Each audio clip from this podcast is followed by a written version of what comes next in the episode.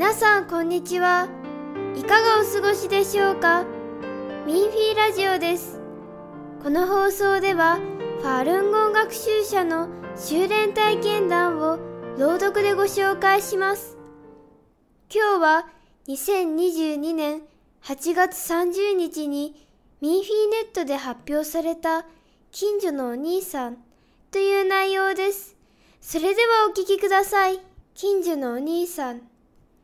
近所に長期というお兄さんがいます。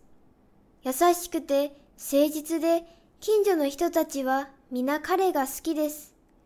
しかし、心身を健康にするファルンゴンを修練したことで警察に逮捕され、1ヶ月間拘置所に入れられました。その後、保釈された彼は逮捕された時の体験を話してくれました。ある警察官が彼に静かにこう言ったそうです。ファルンゴンは偉大です。真理を貫き、死を恐れません。もしみんながファルンゴンを学べば、腐敗もなくなり、社会はここまで暗くならないでしょう。人々はファルンゴンの味方です。諦めないで最後まで頑張ってください。夜は必ず明けます。ある囚人は彼が一日中穏やかで文句を言わないのを見て彼と一緒にいるのを好みました。そしてこう言ったそうです。あなたの主婦の書いた詩は素晴らしいですね。私はあなたと知り合い多くの真理を学びました。私の刑務所生活は無駄ではなかったのです。また、彼の職場の上司たちは自ら警察署に足を運びました。彼が10年以上働き、抜群の成績を残してきたことを皆知っていたので、彼の無実を強く訴えました。実は足を運んでくれた上司たちとはほとんど付き合いがなく、中には会ったこともない人たちもいたそうです。こうした状況でも彼の代弁者として出てきてくれたことは彼らの正義感や人柄の良さの表れでしょう。遠方の友人たちも彼を救うために電話をかけ続けてくれました。ある友人は、あなたは信念を抱いた芯のある人で有意義な人生を歩んでいます。応援していますが、心配もしています。苦しむ姿を見るのは嫌です。自分の身は自分で守るよう気をつけてください。と言ったそうです。私は彼がこれほど多くの人の心を動かすとは思ってもいませんでした。彼に権力があるわけではありませんし、お金もありません。なぜ人々は無条件に彼を助けたのでしょうか？彼はこう言いました。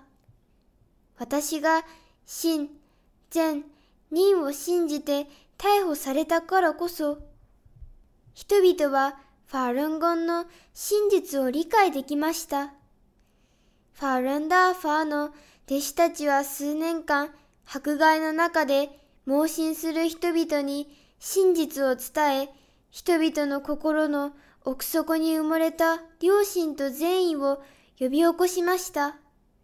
この良心で人々は強くなり、はっきりとした判断を下して正義の側に立つことを選びました。そしてその善意は人々の心を偉大にしたのです。彼の言葉は私の胸に響きました。自分が恥ずかしくなりました。私はかつてファルンゴンのことに無関心でした。自分の将来のため勉強に没頭していたのです。正義や真実のために私は何をしたのでしょうか彼と比べると私の視野は狭すぎます。世界が目覚めています。私も痺れを切らすことなく正義の側に立っていこうと思います。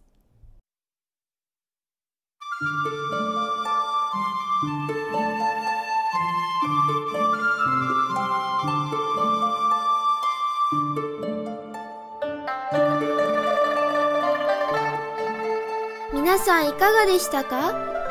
他にも文章を読んでみたい方はミーフィンネットのウェブサイト jp.minghui.org jp.minfi.org までそれでは今回のミーフィーラジオはここでお別れです。また次回の放送でお会いしましょう。